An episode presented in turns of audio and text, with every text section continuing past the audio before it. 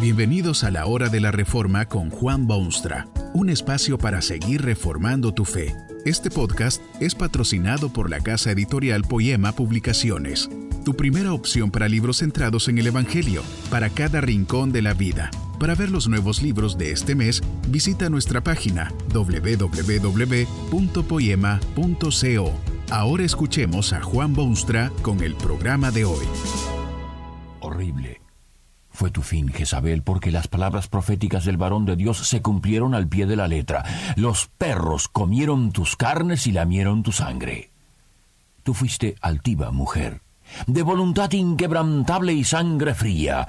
Obligaste a toda una nación a adoptar culturas extrañas, negar sus tradiciones y apostatar de su fe. A tu mesa se deleitaron cuatrocientos cincuenta profetas del paganísimo Baal y otros cuatrocientos de la diosa Acera. Con tu fuerza y tu lanza doblegaste a todos los hombres de la nación, salvo unos pocos, para que negasen su fe y se diesen al culto idólatra de naciones vecinas. Los bravos profetas de Dios tuvieron que buscarse refugio en el exilio o el anonimato. Solo el espectacular Elías supo salvar tu persecución diabólica. No fue sin razón que la maldición divina cayó sobre ti, Jezabel, cuando pronosticó que los perros comerían tu carne y lamerían tu sangre. Cuando supiste que venían por ti para matarte, demostraste lo helado de tu sangre y el hierro de tu endurecido corazón. Te diste un total maquillaje, pintada y perfumada, y saliste al encuentro de tu verdugo con palabras de burla y cínico espíritu. Dos eunucos te arrojaron por la ventana. El carro del nuevo rey Jehú dejó sus marcas sobre tu cuerpo inerte. Vinieron los perros de la ciudad y se comieron tus carnes. Solo tu calavera unos huesos de tus piernas y de tus manos quedaron como muestra solemne de tu trágico fin. Fuiste mala mujer, Jezabel, posiblemente la mujer más mala que conozca la historia escrita. Fuiste vil de los viles, aunque fuiste también reina. Te odiaron con pasión, pero gobernaste con mano férrea. Hasta en ese momento de tu muerte, fuiste reina. También fuiste fornicaria, Jezabel, y perdóname que te hable en términos tan francos como rudos.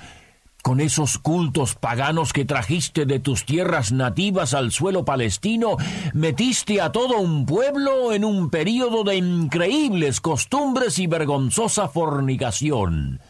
Aparte de tus propias suciedades, eh, porque parece que hasta tu esposo debe haberse metido en esas cosas malolientes. Los templos de tus dioses primitivos eran células de pornografía y de inmoralidad que no por ser oficialmente sancionadas eran menos horripilantes. Esos cultos a Baal eran centros reconocidos de prácticas inmorales y destructivas y nocivas para todos los sectores de la población especialmente al verse acoplados con la adoración de Acera, compañera sexual de los dioses.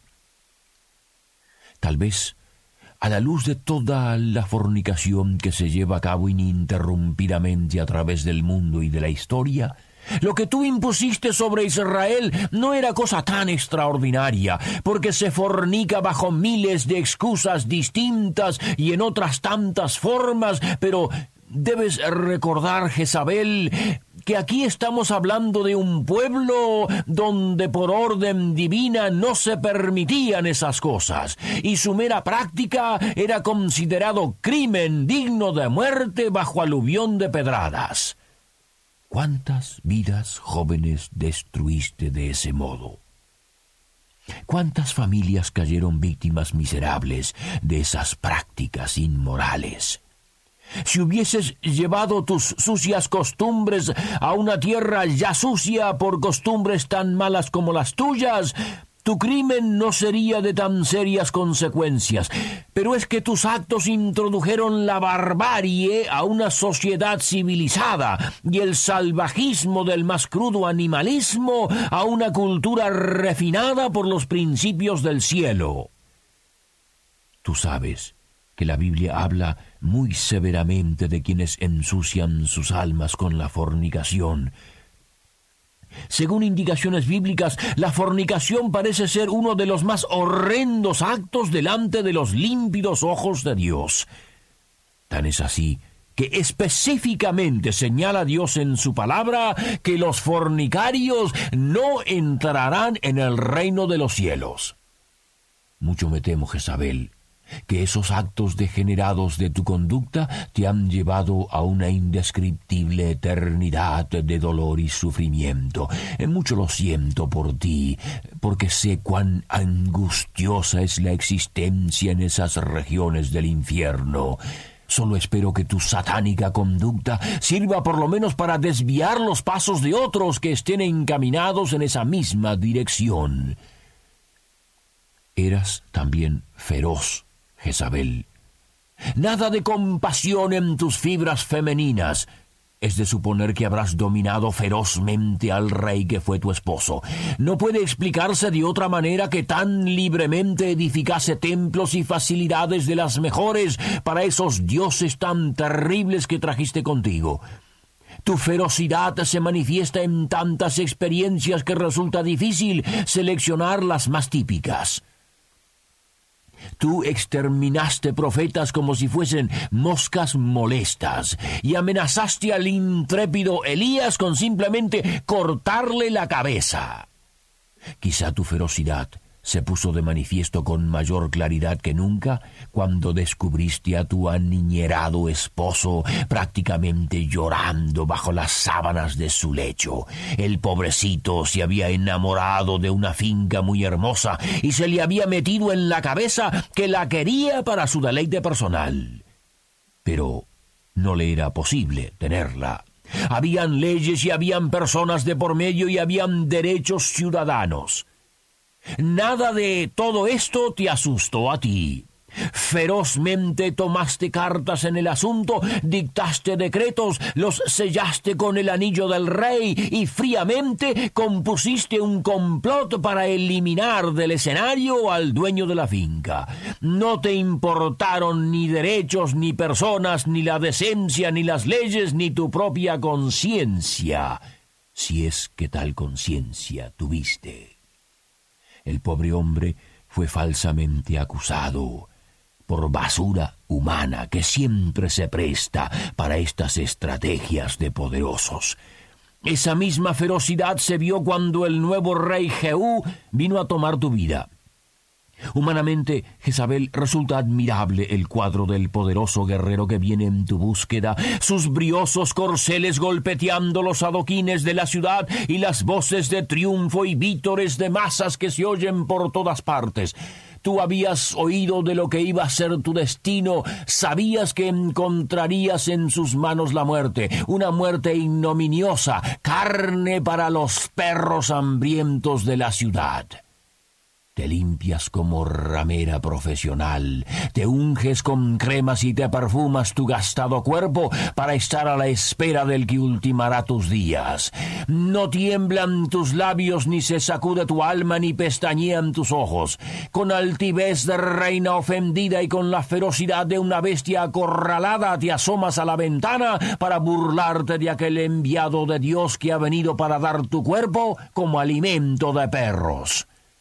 Cuando te veo en esa ferocidad casi infrahumana, me pregunto si es posible para el ser humano bajar a semejantes niveles de degeneración.